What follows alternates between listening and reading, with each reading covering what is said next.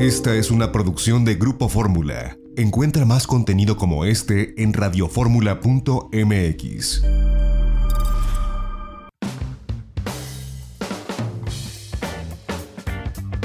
Una de la tarde con 38 minutos tiempo del centro. Yo le agradezco que nos tome la comunicación desde Bogotá, Colombia, a Juan Manuel Ramírez y desde Buenos Aires, Argentina, a Manuel Sierra, ambos colegas. Juan Manuel, y Manuel, ¿cómo están? Buenas tardes, gracias por tomarnos la comunicación. Hola José Antonio, Un gusto, buenas tardes. Muchas gracias a ambos y bueno, son colegas periodistas, ambos trabajan en el sector de turismo. Eh, tuvimos la, la, fortuna de conocernos y de convivir pues en uno de los lugares que está siendo ahora el, uno de los peores focos de, este COVID-19 en Madrid en enero pasado durante eh, Fitur. Y bueno, pues gracias por tomarnos la comunicación y comienzo con, contigo, Manuel Sierra, desde Buenos Aires. Pues cómo le ha, digo, en qué medida le ha pegado al sector turístico esta pandemia. Ya hablábamos contigo hace un par de semanas. ¿Y cómo va la cosa ya con ustedes? Ah, a ver,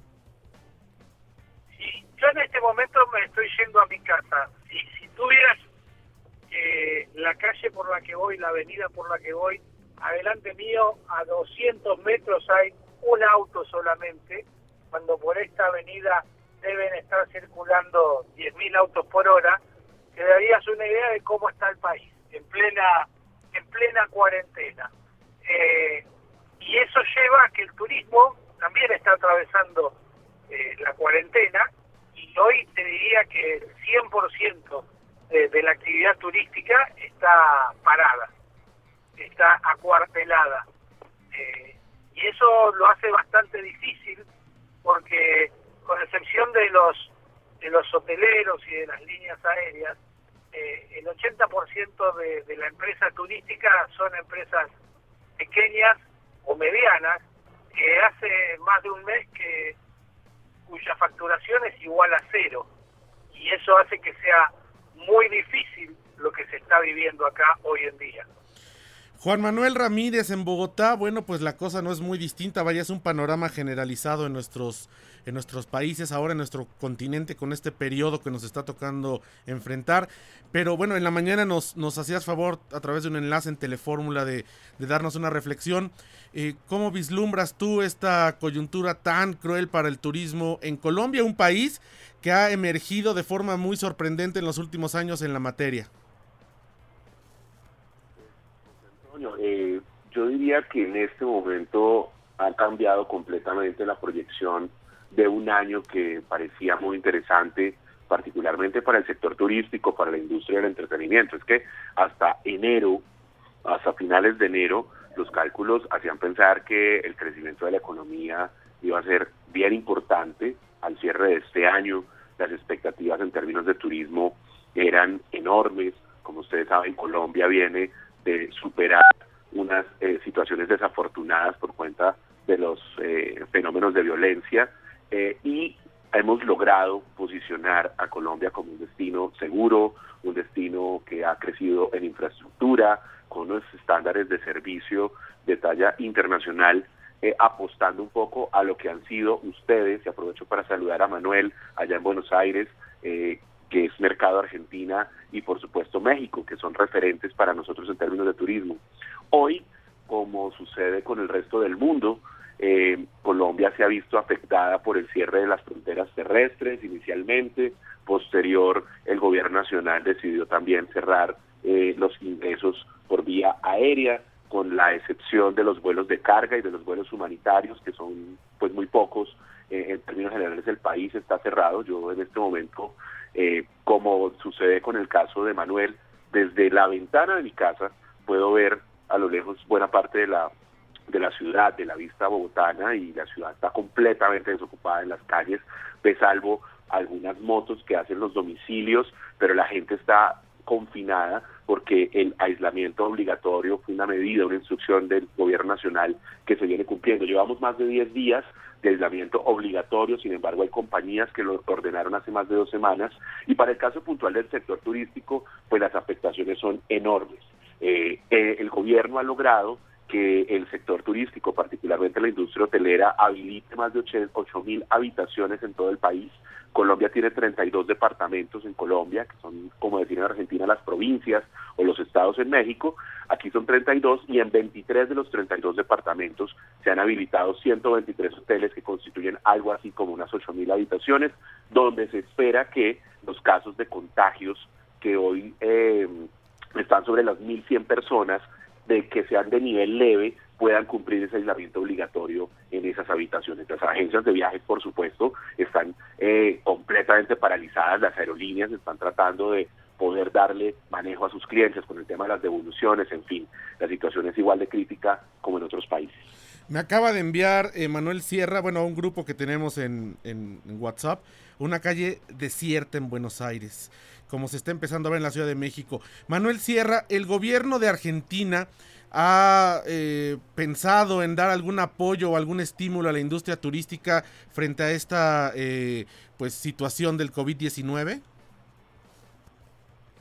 Bueno, yo acabo de terminar mi, programa de, radio y la reflexión o el editorial que, que yo hice hablaba precisamente de eso. No solamente en la Argentina, en el mundo entero, eh, los gobiernos se llenan la, la boca hablando de turismo, que el turismo es eh, movilizador de las economías regionales, que el turismo es desarrollador de, puestos de trabajo. Sin embargo, teniendo tan identificado la capacidad de, de, de desarrollo que tiene la industria turística, eh, los países en el mundo entero eh, no, no le están dando, no le están prestando la atención que le tendrían que prestar. Ayer le estaba leyendo algo que eh, una mesa de trabajo que hay en España, donde también reclamaban al, al, gobierno las mismas cosas que se reclaman acá y que se deben estar reclamando en todo el mundo. Algún tipo de ayuda y de beneficio específicamente para la actividad turística. Porque la actividad turística, por lo pronto en la Argentina, eh, como decía antes, está en un nivel de facturación cero, eh, va a empezar a perder eh, a esos, esos puestos de trabajo, porque no van a tener, las, las empresas no van a tener forma de, sustentarlo. Entonces, eh, ¿qué va a pasar con toda esa gente que cuando se vuelva a reactivar la actividad económica, no va a ser tan rápida como para volver a, tomar a, esa gente? Solamente los agentes de viajes hoy están calculando que se van a perder más de 100.000 puestos de trabajo. Solamente los agentes de viajes, que son eh, más o menos 5.500 agencias de viajes y operadores mayoristas en la Argentina. Eh, Latam ha puesto eh, un comunicado donde a sus empleados durante esta pandemia les va a pagar el 50% del salario, porque al no tener actividad no tiene de qué manera eh, generar ingresos, generar caja. Y, así está sucediendo con todos los eslabones de, la cadena turística. Yo creo que es eh, la situación más penosa que ha vivido el turismo en toda su historia. Y, y a lo largo de, toda su historia, ¿no? No encuentro otro momento en la historia donde por, por, por una epidemia o por algún hecho eh, histórico, todos los aviones se hayan quedado en tierra, como está sucediendo hoy en el mundo entero. Eh, y parece que, que, esto va a generar un, reacomodamiento de la industria turística y, y nos va a llevar a eh, replantearnos todos el negocio de la industria turística. Sí, definitivamente. Juan Manuel, ¿ha habido algún apoyo en Colombia por parte del gobierno? Se los pregunto porque aquí en México no hay. Aquí en México el apoyo es cero. Nos enviaron un, un, video motivador de la Secretaría de Turismo. Mañana el presidente anunciará ciertos apoyos que in, intuyo, intuimos, el sector turístico estará incluido. Vamos a ver de qué se trata. Pero en Colombia, Juan Manuel, ¿el gobierno ha hecho algún estímulo fiscal o algún apoyo a la industria turística? Sí, el gobierno nacional en términos generales y para apoyar a las diferentes actividades económicas que se están viendo afectadas, sobre todo para poder cumplir con eh, los costos fijos, ha desplegado una serie de decretos de emergencia. eh, para ponerlo en términos prácticos, una serie de normas dictaminadas, ordenadas desde la Presidencia de la República y en articulación con cada uno de los ministerios que equivale a ustedes en México a las secretarías para diferentes sectores económicos, incluso para el sector inmobiliario, que ha sido un sector que se ha puesto en riesgo en la medida que los establecimientos comerciales no están funcionando, luego tienen que pagar los alquileres o, arriendos. Y para el caso particular del sector turístico, eh, a través de un programa que se llama Colombia Responde, el gobierno nacional ha eh, habilitado una línea de créditos de financiación a intereses cero a través del cual, y son más o menos 30 o 40 millones de dólares en una primera fase que están dispuestos para entregarse a compañías eh, que tengan problemas en su flujo de caja y que además busquen darle continuidad a las nóminas. Una de las, de las grandes preocupaciones y que ha sido de los grandes debates por estos días, en la medida que empiezan a pasar eh, pues los, todo este momento de la cuarentena, los días, eh, es el tema de los empleos. Creo que ha sido una de las grandes preocupaciones se ha desplegado toda una ola de solidaridad de algunos grandes empresarios que dicen yo no voy a despedir a nadie y voy a mantener mi nómina así mis almacenes estén cerrados, así mis oficinas estén cerradas. Hay otros que dicen lo siento, yo no, yo no logro suplir eh, estos ingresos y no puedo mantener estos empleos y ha sido como el gran debate. Entonces el gobierno lo que ha eh, considerado es crear de una parte unas líneas de financiación especiales a las cuales los empresarios pueden acceder. Cada, cada línea de crédito puede no superar alrededor de los 2 millones de dólares. Eh, en total, en una primera fase, como les decía, son de 30 a 40 millones de dólares, pero la idea es que esa línea de crédito en el corto tiempo se duplique. Las empresas deben justificar muy bien cuáles serán los usos de esos recursos, por un lado para eh, pequeños negocios, para eh, eh, vivienda, por ejemplo, en el caso de vivienda de población más vulnerable, se ha establecido en muchos casos el subsidio de servicios públicos para que no haya que pagar servicios públicos, no tengan que responder en esa medida y se han congelado también pagos de alquileres y de renta. Por supuesto que habrá que esperarse en los próximos días, en la medida que si se determina, si la cuarentena en la que estamos continúa después del 13 de abril, no se descarta que lleguen nuevas medidas porque habrán pasado entonces más de 20 días de esta coyuntura y obviamente el impacto económico será mayor y la presión sobre el gobierno será mucho mayor. No solamente el sector turístico aquí se está viendo afectado, sino en términos generales toda la, toda la economía, y claro. todos los sectores todos los sectores están exigiendo apoyos inmediatos del gobierno. Pues interesante escuchar esto que está ocurriendo en Colombia. Yo les agradezco a ambos, espero que, que sigamos en comunicación. Es interesante ver cómo se desarrolla esto en cada país. Por favor, a ver, Manuel Sierra, ¿dónde te puede escuchar la gente por internet acá en México? Eh, en Ciudadanos Viajeros, en realidad es Radio, radio con Voz, www.radioconvoz.com.ar y ahí los sábados de 14 a 16 horas, hora de Argentina, nos, nos encuentran. Quería decirle a Juan Manuel que está bueno que el gobierno se preocupe específicamente por la actividad turística, porque si bien el turismo forma parte de, del comercio en general, la actividad turística está claramente identificada y saben eh, todo lo que genera como en su carácter de, actividad independiente. No, no es un, un, este, un kiosco, no es un, un negocio que vende, que vende ropa, eh, sin embargo, todos esos negocios también dependen de la actividad turística. Y mi, mi queja, mi reclamo, y creo que es el reclamo de, todos los que estamos dentro de esta actividad turística, es que nos consideren muy bien para dar buenas noticias. Pero cuando las noticias no son tan buenas, yo tengo la sensación de que nos dejan de lado y nos mezclan con el resto de, de los negocios o con el resto del comercio. Así que eh, felicidades a Colombia que, está haciendo eso específicamente, esas líneas de crédito a, a, interés cero para que el empresario pueda de alguna forma recuperarse y darle continuidad a sus trabajadores. Lo felicito, Juan Manuel. Pues Manuel Sierra. Manuel, un abrazo grande hasta Buenos Aires. Muchas gracias y te escuchamos de 11 a 1, de 11 de la mañana a 1 de la tarde, tiempo de México www.radioconvoz.com.ar. Juan Manuel, a ti donde te escuchamos todas las noches, ¿no? Bueno, pues yo los invito a que se conecten con nosotros a través de nuestra página blueradio.com, www.blueradio.com, eh, en un espacio todos los días, de lunes a viernes, de 9 a 10 de la noche, hora Colombia, que se llama Blue 4.0.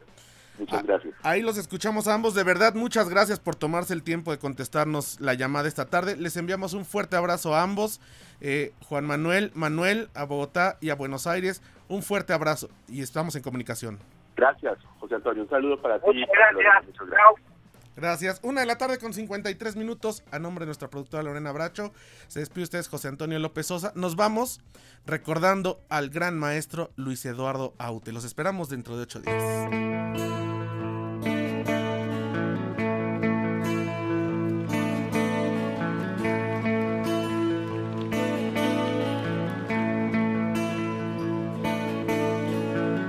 Hay algunos que dicen que todos los caminos conducen a Roma. Y es verdad porque el mío me lleva cada noche al hueco que te nombra. Y le hablo y le suelto una sonrisa, una blasfemia y dos derrotas luego apago tus ojos y duermo con tu nombre besando mi boca. Ay, amor mío, qué terriblemente absurdo es estar vivo. Sin el alma de tu cuerpo, sin tu latido sin tu latido.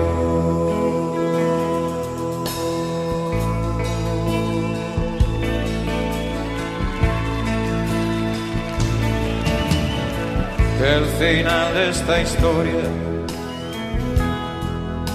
enésima autobiografía de un fracaso,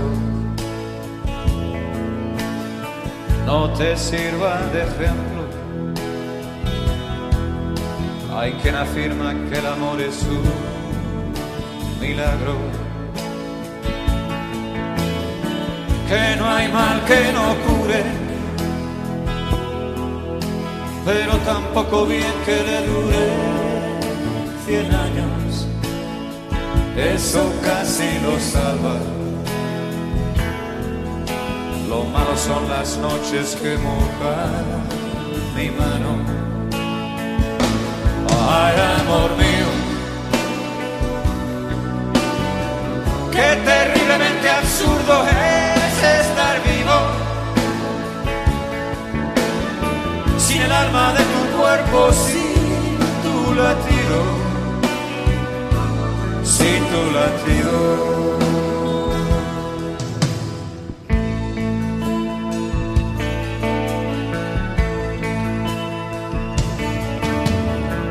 Aunque todo ya es nada. No sé por qué te escondes y huyes de mi encuentro.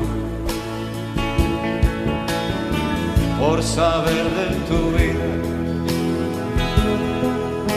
no creo que vulnere ningún mandamiento. Tan terrible es el odio que ni te atreves a mostrarme tu desprecio, pero no me hagas caso. Lo que me pasa es que este mundo no lo entiendo. Ay, amor mío, qué terriblemente absurdo es estar vivo el alma de tu cuerpo sin tu latido, sin tu latido. Ay, amor mío,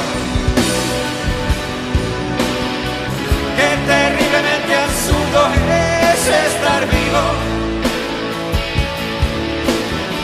sin el alma de tu cuerpo, sin tu latido,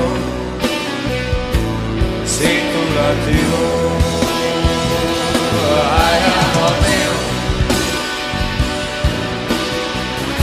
terriblemente absurdo es estar vivo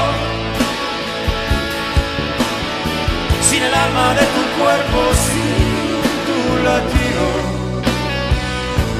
sin tu latido.